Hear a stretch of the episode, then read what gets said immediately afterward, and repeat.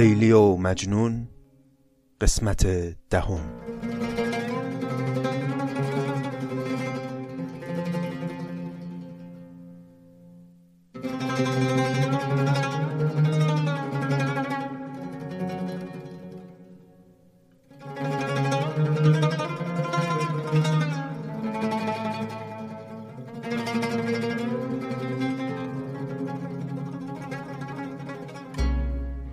سلام دوستان گرامی این هشتادمین قسمت از پادکست نظامی گنجوی است. هشتاد بار در این مدت یک سال و اندی من و شما نشستیم پای شعر نظامی و کم نیست انصافا. قطعا اگر نبود همراهی های شما و حمایت های شما ما امروز به این نقطه نمی رسیدیم حالا در پایان همین قسمت اگر فرصتی بود بیشتر در این باره سخن خواهم گفت. اما داستان لیلی و مجنون چنان که شنیدید در قسمت قبل حسابی به پیچ و تاب افتاد. دو تا اتفاق مهم رخ داد در قسمت قبل که هر کدوم می‌تونن سرنوشت داستان رو به سمتی ببرن و تغییر بدن. میریم به سراغ ادامه داستان اما قبلش یه بخش کوتاهی از مقدمه رو بخونیم. طبق قرارمون یه بخش خیلی کوتاه و بعد دیگه خیلی زود ادامه قصه رو پی خواهیم گرفت. در قسمت قبل بخشی از مقدمه رو آغاز کردیم که عنوانش بود برهان قاطع در حدوث آفرینش که بیشترش خوندیم منتها چند بیتی ازش باقی موند که حالا در این قسمت می‌خونیم. پس بشنوید ادامه ابیات اون بخش برهان قاطع در حدوث آفرینش رو.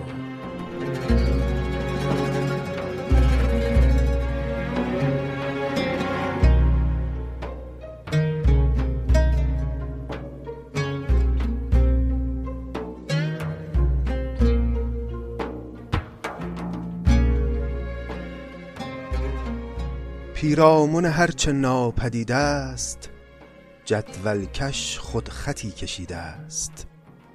وان خط که ز اوج برگذشته عطفیست به میل بازگشته.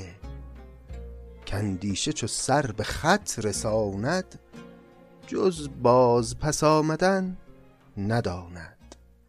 اگر خاطرتون باشه مضمون کلی ابیات جلسه قبل این بود که نظامی به همگان توصیه می کرد سعی نکنید راه ببرید به آن چیزی که قابل حس و قابل درک نیست. اون عالم رو شما نمی‌تونید درکی ازش داشته باشید و اینکه خداوند از اون عالم غیب چگونه یک چنین جهانی رو خلق کرد اینا رو شما نمی‌تونید بفهمید به سمتش نرید. اینجا در این سه بیت هم همینو گفت. پیرامون هرچه ناپدیده است جدولکش خود خطی کشیده است. خداوند یک خطی دور مفاهیم ناپدید که میشه مفاهیم همون عالم غیب کشیده. وان خط که ز اوج برگذشته عطفیست به میل بازگشته. کندیشه چو سر به خط رساند جز باز پس آمدن نداند. و این خطه رو یه جوری کشیده که اگر اندیشه ما خواست پر بگیره بالا بره و برسه به اون مسائل اسرار عالم غیب یه طوری به اون خط بخوره که برگرده دوباره بیاد پایین پیش خودمون. و همگان به این نتیجه برسن که درک عالم غیب ممکن نیست. پرگار چو توف ساز گردد در گام نخست باز گردد. این حلقه که گرد خانه بستند از بهر چنین بهانه بستند. تا هر که ز حلقه بر کند سر سرگشته شود چو حلقه بر در. در سلسله فلک مزند است کین سلسله را هم آخری هست. گر حکم تبایع است بگذار. کو نیز رسد به آخر کار. بیرون تر از این حوالگاهی است کانجا به طریق عجز راهی است. زان پرده نسیم ده نفس را کو پرده کژ نداد کس را. پس میگه اگه می‌خوای هم راهی پیدا بکنی به اون عالم بیرون راهش رفتن از مسیر عقل نیست رفتن از مسیر عجزه. باید به طریق اقرار به عجز و ناتوانی و از طریق دعا و توسل معنوی به این مسیر پا بگذاری. بیرون تر از این حوالگاهی است. کانجا به طریق عجز راهی است. زان پرده نسیم ده نفس را کو پرده کژ نداد کس را. این هفت فلک به پرده سازی هست از جهت خیال بازی. زین پرده ترانه ساخت نتوان وین پرده به خود شناخت نتوان. گر پرده شناس از این قیاسی هم پرده خود نمی‌شناسی اگه دنبال این هستی که بخوای با عقل عالم غیب رو بفهمی معلومه که خودت رو هم نمی‌شناسی. گر بار بدی به لحن و آواز بی پرده مزندمی بر این ساز. با پرده دریدگان خودبین در خلوت هیچ پرده منشین آن پرده طلب که چون نظامی معروف شوی به نیک نامی به این صورت این بخش برهان قاطع در حدوث آفرینش تمام شد و بعد از این نظامی در مقدمه می‌خواد بحث سبب نظم کتاب رو شروع کنه که البته پیش از اون سبب نظم کتاب باز یک ابیاتی میاره که دیگه اون ابیات رو در قسمت آینده با هم خواهیم خوند. اما بریم سراغ داستان لیلی و مجنون.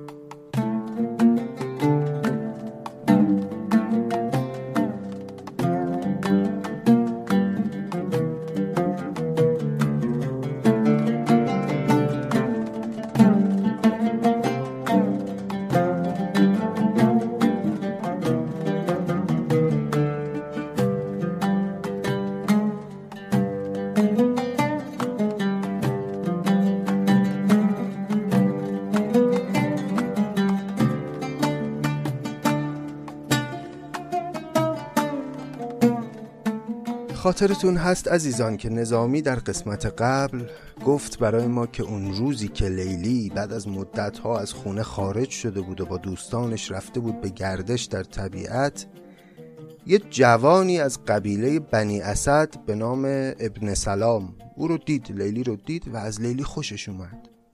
خب البته با اون توصیفاتی که نظامی هم کرده بود اون روز از لیلی و زیبایی های لیلی رو اونطور که نظامی شرح داده بود احتمالا هر جوان دیگری هم بود. اگر می‌دید اون روز لیلی رو به سرنوشت همین آقای ابن سلام دچار می‌شد. اما ابن سلام به هر حال سرنوشتش این بود که اون روز لیلی رو ببینه و دل به او بده. این جوان جوان شایسته ای بود جوان خوشنامی بود در بین اعراب. هم توانمند بود از نظر مالی هم نفوذ داشت. هم آدم درستکاری بود آدم بدی نبود. و وقتی اون روز دید لیلی رو خیلی سریع رفت به سمت قبیله خودش و یه کسی رو میانجی کرد از راه عقل وارد شد و فرستاد به خواستگاری لیلی و خودش هم چند باری رفت و آمد و هدایایی به خانواده لیلی داد تا بالاخره جواب بله رو از پدر مادر لیلی گرفت. تا این پدر و مادر چون می‌دونستن که دل دخترشون یه جا دیگه است و می‌دونستن احتمالا بی درد سر الان به هجله ابن سلام نخواهد رفت. لیلی یه بهانه ای آوردن و یه مدت مهلت گرفتن از این جوان. گفتن که لیلی الان مریض احواله یک بیماری داره و شما الان نمی‌تونید با هم عروسی بکنید. ما وعده او رو به تو میدیم. یعنی شما دوتا رو با هم نامزد می‌کنیم اما عقد و ازدواج بمانه برای بعد از بهبودی لیلی. ابن سلام هم پذیرفت و خوشحال و امیدوار رفت به قبیله خودش. این یه اتفاقی بود که اتفاق مهمی بود و در قسمت قبل افتاد اما یه اتفاق دیگه هم داشتیم.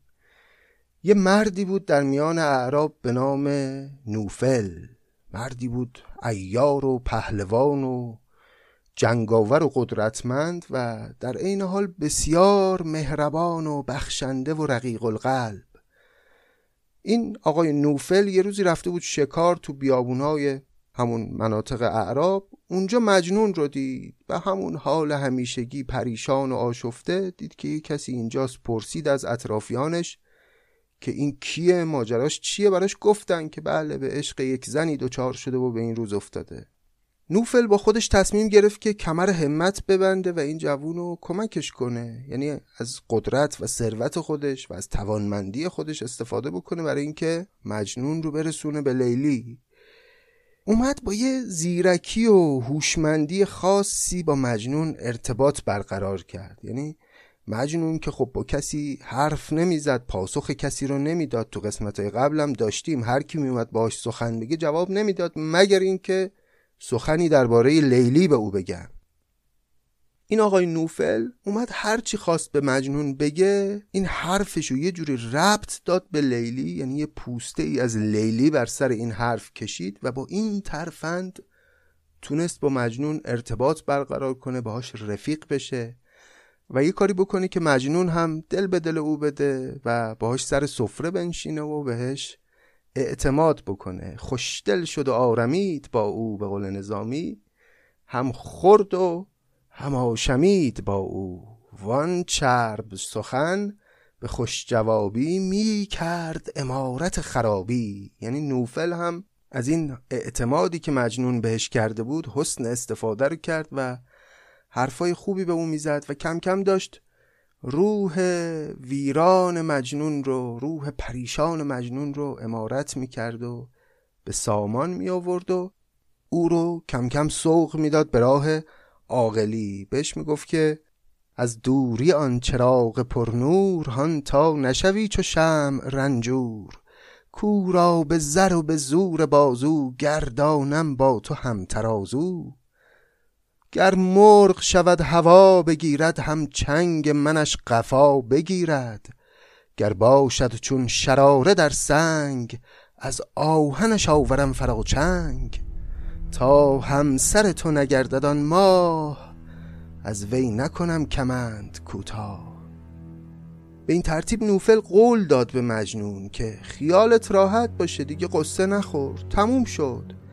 دیگه غم و قصه ها تموم شد. من هر جوری هست با این قدرت و ثروتی که دارم تو رو به وسال لیلی میرسونم. تا همسر تو نگرددان ماه از وی نکنم کمند کوتاه. بشنویم حالا ادامه داستان رو از زبان حکیم نظامی.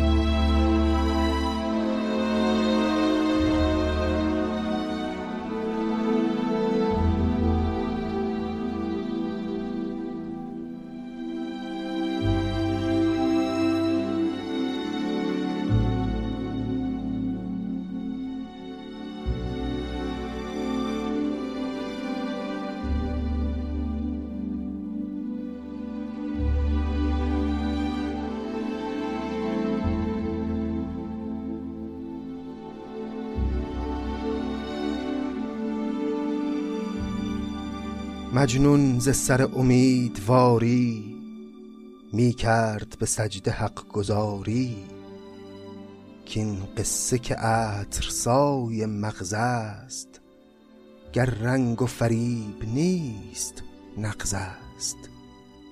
او را به چمن رمید خویی مادر ندهد به هیچ رویی.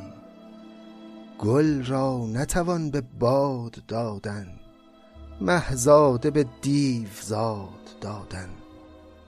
او را سوی ما کجا تواف است؟ دیوانه و ماه نو گذاف است. شستند بسی به چار سازی پیراهن ما نشد نمازی. کردند بسی سپید سیمی از ما نشد این سیه گلیمی. پس مجنون اینطوری درد دل می‌کرد با نوفل و میگفتش که آخه این امیدهایی که تو به من میدی این حرفهای قشنگی که به من می‌زنی خیلی خوبه ولی آیا چقدر عملیه واقعا؟ خیلی ها تلاش کردن منو لیلی رو به هم برسونن. نشد. برای اینکه من آدم پریشانی هستم. او را به چمن رمید خوی مادر ندهد به هیچ روی مادرش قبول نمی‌کنه دخترشو به مثل منی بدن. گل را نتوان به باد دادن گل نمی‌تونه همسر باد بشه. این به باد دادن دو تا معنا ازش برداشت میشه دیگه هم به باد دادن یعنی از بین بردن همین که یعنی گل رو بدی به باد به همسری. محزاده به دیوزاد دادن. او محزاده است. من یه آدم دیوزادیم. یکی منو می‌بینه فکر می‌کنه داخل آدم نیستم. اجنم شستند بسی به چار سازی پیراهن ما نشد نمازی. پیراهن نمازی یعنی پیراهنی که پاکه میشه باش نماز خوند. یعنی خیلی ها خواستن منو به راه عقل بیارن ولی نشد. من درست بشو نیستم. کردند بسی سپید سیمی از ما نشد این سیه گلیمی. این سیه گلیمی و بدبختی از روزگار من نرفت هرچه که دوستان و اطرافیان و خانواده تلاش کردن گر دست تو را کرامتی هست آن دست رسی بود نه زین دست. اینو مجنون داره به نوفل میگه میگه اگه تو واقعا یه کار متفاوتی می‌تونی بکنی خب باشه دستت هم درد نکنه. اون شاید به کار من بیاد. اما اگه تلاش هایی که قبلا دیگران کردن می‌خوای همونا رو انجام بدی؟ نه. بی خودی به من امید نده. گر دست تو را کرامتی هست آن دست رسی بود نه زین دست. اندیشه کنم که وقت یاری در نیم رهم فرو گذاری. نا آمده این شکار در شست داریز من و ذکار من دست. آن باد که این دهل زبانی باشد توهی از توهی میانی. میترسم منو رها کنی میان راه اندیشه کنم که وقت یاری در نیمه رهم فرو گذاری. نا آمده این شکار در شست داریز من و ذکار من دست. اینا رو گفت و در نهایت هم این دعا رو کرد که آن باد که این دهل زبانی باشد توهی از توهی میانی. الهی که اینجوری باشه که این دهل زبانی که تو می‌کنی و حرفایی به این جالبی که می‌زنی از سر توهی میانی نباشه. واقعا چیزی در چنته داشته باشی. من که از خدام تو بتونی کاری بکنی برای من. گر عهد کنی بدان چه گفتی مزدت باشد که راه رفتی. این مزدت باشد این خدا مزد تو بده خدا خیرت بده. اگه واقعا بتونی منو به لیلی برسونی اجرت با خدا. بر چشمه این سخن سراب است. بگذار مرا تو را ثواب است. تا پیشه خیش پیش گیرم خیزم پی کار خیش گیرم. اما اگه این کار نیستی و چشمه این سخنت سرابه منو رها کن. اگه بیخودی به من امید ندی کار بزرگتر و بهتری کردی. این که منو امیدوار کنی و بعد ناامید بشم بدتره. این بیت تا پیشه خیش پیش گیرم خیزم پی کار خیش گیرم هم چقدر شبیه به اون بیت ترجیع بند معروف سعدی که بعد از هر بند تکرار میشه بنشینم و صبر پیش گیرم. دنباله کار خیش گیرم. این هم خالی از لطف نیست توجه بهش. به هر حال نوفل ز نفیر زاری او شد تیز انان به یاری او. بخشود بر آن غریب همسال همسال توهی نه بلکه همحال. میساق نمود و خورد سوگند اول به خدایی خداوند وانگه به رسالت رسولش. کیمانده عقل شد قبولش که از راه وفا به گنج و شمشیر کوشم نه چو گرگ بلکه چون شیر. نه صبر بود نه خورد و خوابم تا آنچه طلب کنم بیابم. پس این حرفا رو که مجنون به نوفل زد نوفل به رگ غیرتش برخورد گفت این چه حرفیه؟ من قول دادم پای قولم هم هستم. سوگند خورد به خدا و پیغمبر که از راه وفا به گنج و شمشیر کوشم نه چو گرگ بلکه چون شیر. نه صبر بود نه خورد و خوابم تا آنچه طلب کنم بیابم. لیکن به تو ام توقعی هست که از شیفتگی رها کنی دست بنشینی و ساکنی پذیری. روزی دو سه دل به دست گیری. از تو دل آتشین نهادن و از من در آهنین گشادن. پس نوفل این امیدها رو که به مجنون داد یه شرطی هم برای او گذاشت. گفت آره من هر جوری هست میرم لیلی رو برای تو میارم ولی تو هم باید یه قولی به من بدی. لیکن به تو هم توقعی هست که از شیفتگی رها کنی دست. بنشینی و ساکنی پذیری یعنی آروم باشی. روزی دو سه دل به دست گیری. دل رو به دست گرفتن یعنی خودتو کنترل کنی. افسار خودتو به دست دلت ندی که اینطور پریشان بشی. از تو دل آتشین نهادن و از من در آهنین گشادن. تو قول بده به من که اون دل آتشین تو کنار بگذاری و یه خورده عاقلانه و طبیعی رفتار کنی از دیوان بازی دست برداری. منم میرم در آهنین خانه لیلی رو باز می‌کنم و تو رو به وسال او میرسونم. چون شیفت شربتی چنان دید در خوردن آن نجات جان دید. آسود و رمیدگی رها کرد. با وعده آن سخن وفا کرد. می بود به صبر پای بسته. آبی زده آتشی نشسته. با او به قرارگاه او تاخت در سایه او قرارگه ساخت.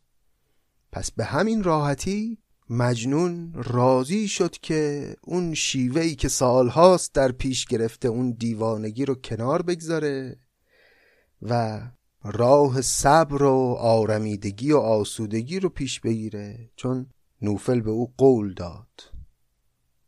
آسود و رمیدگی رها کرد با وعده آن سخن وفا کرد.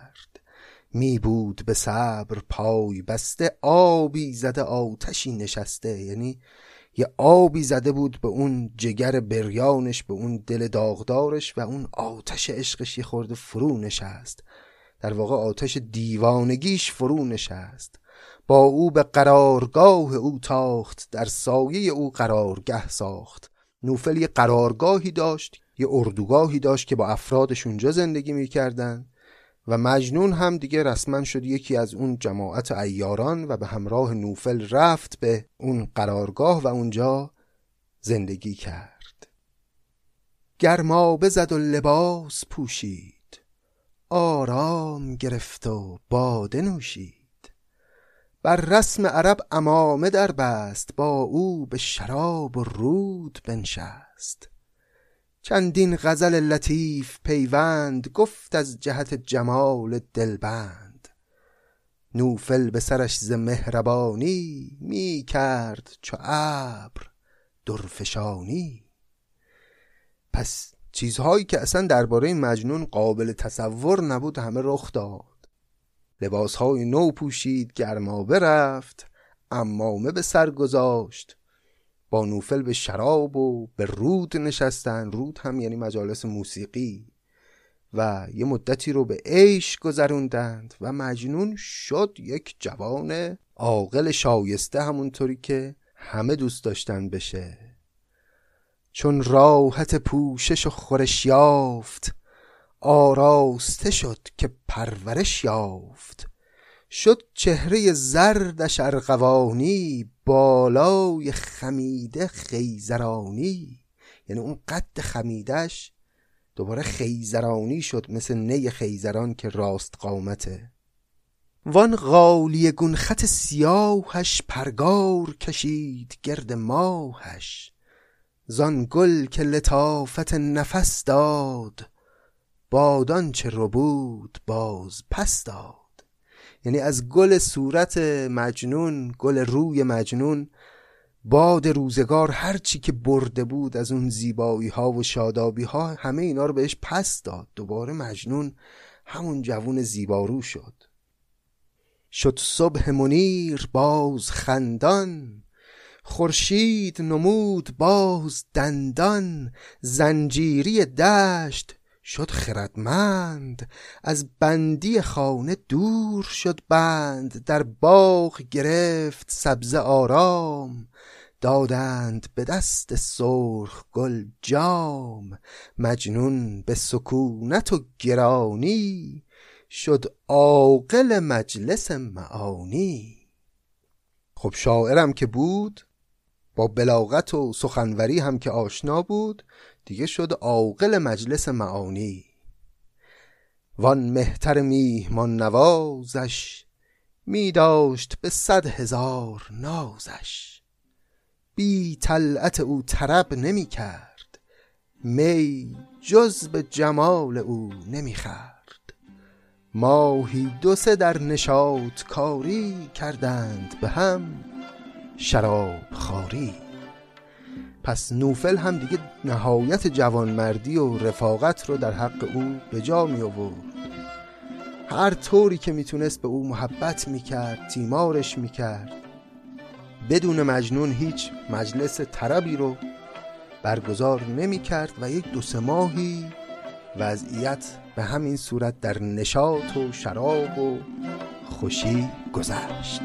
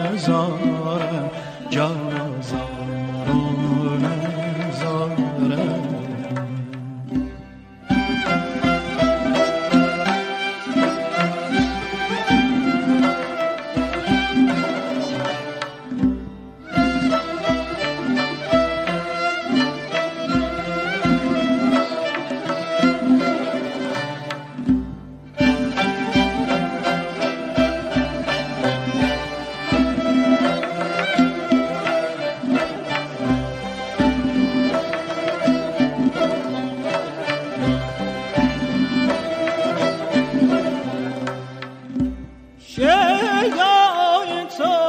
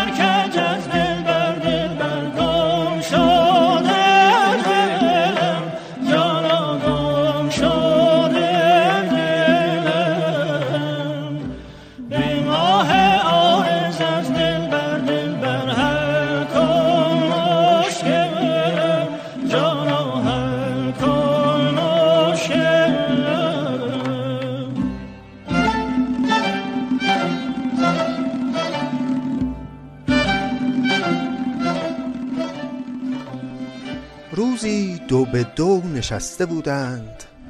شادی و نشاط میفزودند. مجنون ز شکایت زمانه بیتی دو سه گفت عاشقانه کی فارغ از آه دود ناکم بر باد فریب داد خاکم صد وعده مهر داد بیشی با نیم وفا نکرده خیشی پذرفته که پیشت آورم نوش پذرفته خیش کرده فرموش. آورده مرا به دل فریبی وا داده به دست ناشکیبی. دادیم زبان به مهر و پیوند و امروز همی کنی زبان بند. صد زخم زبان شنیدم از تو یک مرهم دل ندیدم از تو. صبرم شد و عقل رخت بربست. دریاب وگرنه رفتم از دست. دلداری بیدلی نمودن وانگه به خلاف قول بودن. دور افتد از بزرگواری یاران به از کنند یاری. قولی که در او وفا نبینم از چون تو کسی روا نبینم. بیار منم ضعیف و رنجور. چون تشنه ز آب زندگی دور شرط است به تشنه آب دادن. گنجی به ده خراب دادن. گر سلسله مرا کنی ساز ورنه شده گیر شیفته باز. گر لیلی را به من رسانی ورنه نه من و نه زندگانی.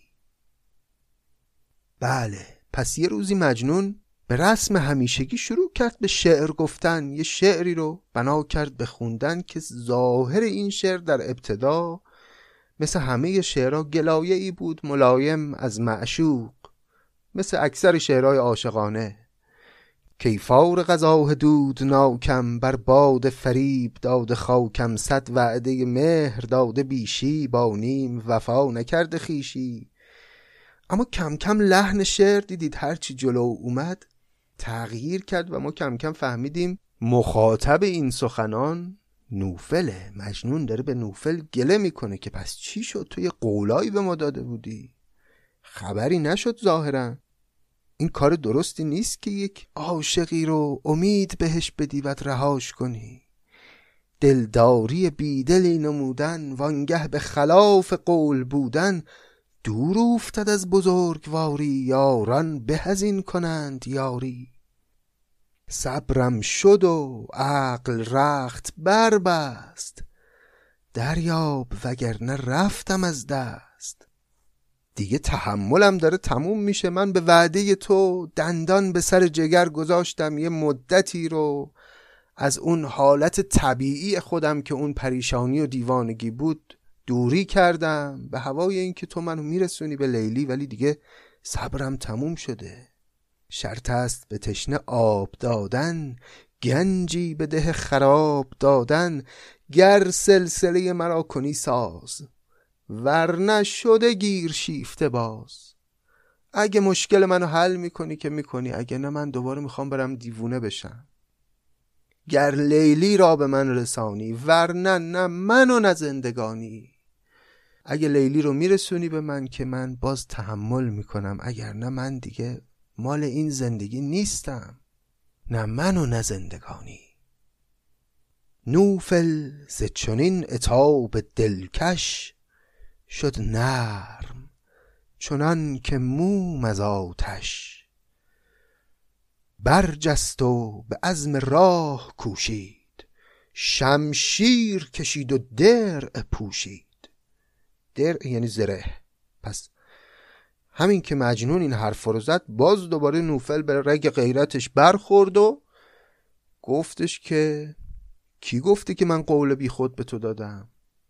شمشیر کشید و لباس رزم پوشید و صد مرد گزین کارزاری پرنده چو مرغ در سواری آراسته کرد و رفت پویان چون شیر سیاه جنگ جویان چون بر در آن قبیله زد گام قاصد طلبید و داد پیغام کینک من و لشکری چو آتش حاضر شده ایم تند و سرکش لیلی به من آورید حالی ورنه من و تیغ لا ابالی تا من به نوازشی که دانم او را به سزای او رسانم. هم کشته تشنه آب یابد هم آب رسان. سواب یابد. پس نوفل ناگهان تو همین ابیات کوتاه یه کار خیلی مهم می‌کرد. صد مرد جنگی کارآزموده از افرادش رو گزین کرد. خودش هم لباس رزم پوشید و رفت به جنگ قبیله لیلی.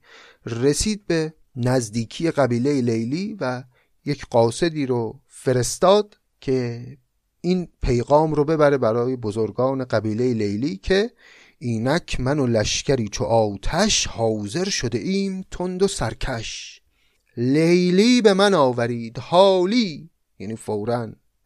ورنه من و تیغ لاعبالی تهدیدشون کرد. گفت همین الان لیلی رو میفرستید اینجا پیش من وگرنه با شمشیرم طرفید.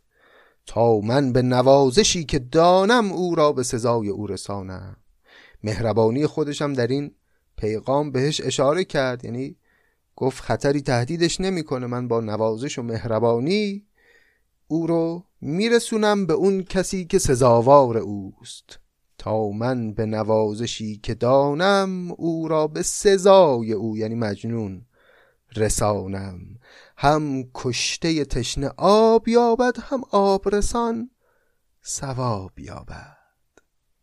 هم اون کشته تشنه یعنی مجنون به آب برسه اتشش فرو بنشینه. هم منی که آبرسان هستم و این وسال رو کمک می‌کنم که انجام بشه یه ثوابی کرده باشم. جوان مرد بود دیگه می‌خواست یه کار خوبی بکنه یه دلی رو شاد بکنه. خب اجازه بدید قصه رو همینجا متوقف کنیم و ادامه ماجرا رو بذاریم برای قسمت آینده. باید دید که این پیغام عجیب تندی که نوفل فرستاده برای قبیله لیلی نتیجهش چه خواهد شد و آیا اونها لیلی رو میدن به آقای نوفل که بیاره برای مجنون یا اتفاقات دیگری میفته؟ و اصلا این نوفل خلاصه به قول امروزی ها فازش چیه؟ و در نهایت این عزمی که کرده برای کمک به مجنون به کجا خواهد رسید؟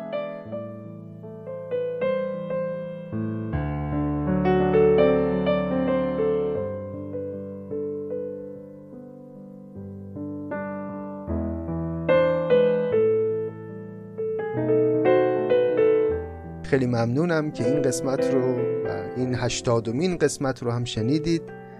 امروز حدودا یک سال و پنج ماهه که از آغاز کار ما در پادکست نظامی گنجوی میگذره. امیدوارم شعرهایی که تا امروز خوندیم و دربارش سخن گفتیم به جانتون نشسته باشه.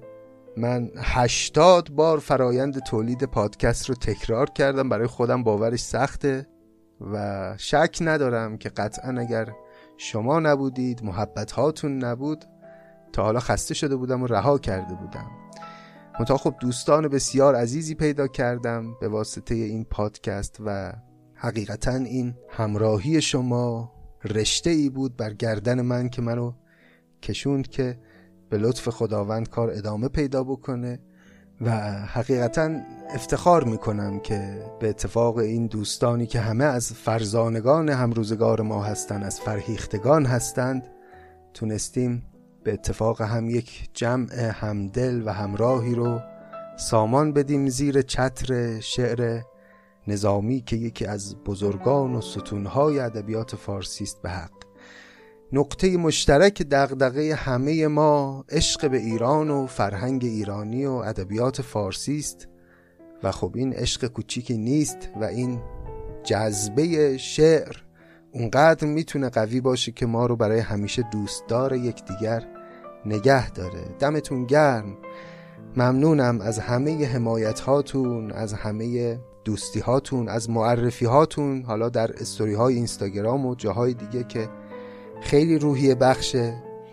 تک تک شنیدنهای شما برام ارزشمنده بیت به بیت شعرهای نظامی. اگر لذتی و حال خوشی و زیبایی و حکمت و هنری رو برای شما به ارمغان میاره به شما میده این برای من بسیار روحی بخش و امیدوار کننده و خوشاینده. دوستانی در این مدت حمایت مالی کردند از پادکست.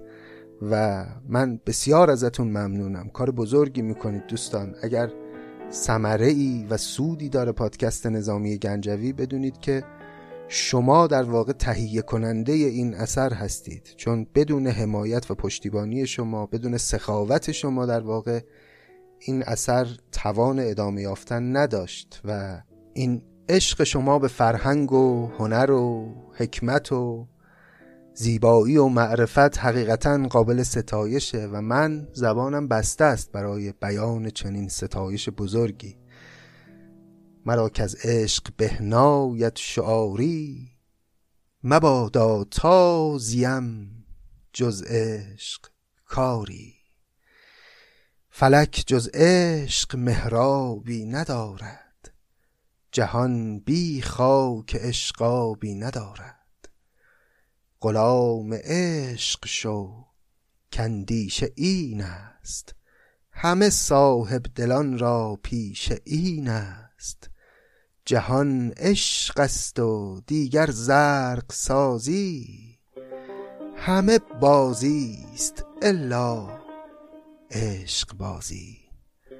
الهی که سلامت باشید برقرار و پیروز باشید تا ادامه داستان و پی گرفتن ماجرای لیلی و مجنون شما رو به خداوند مهربان میسپارم. خدا نگهدار.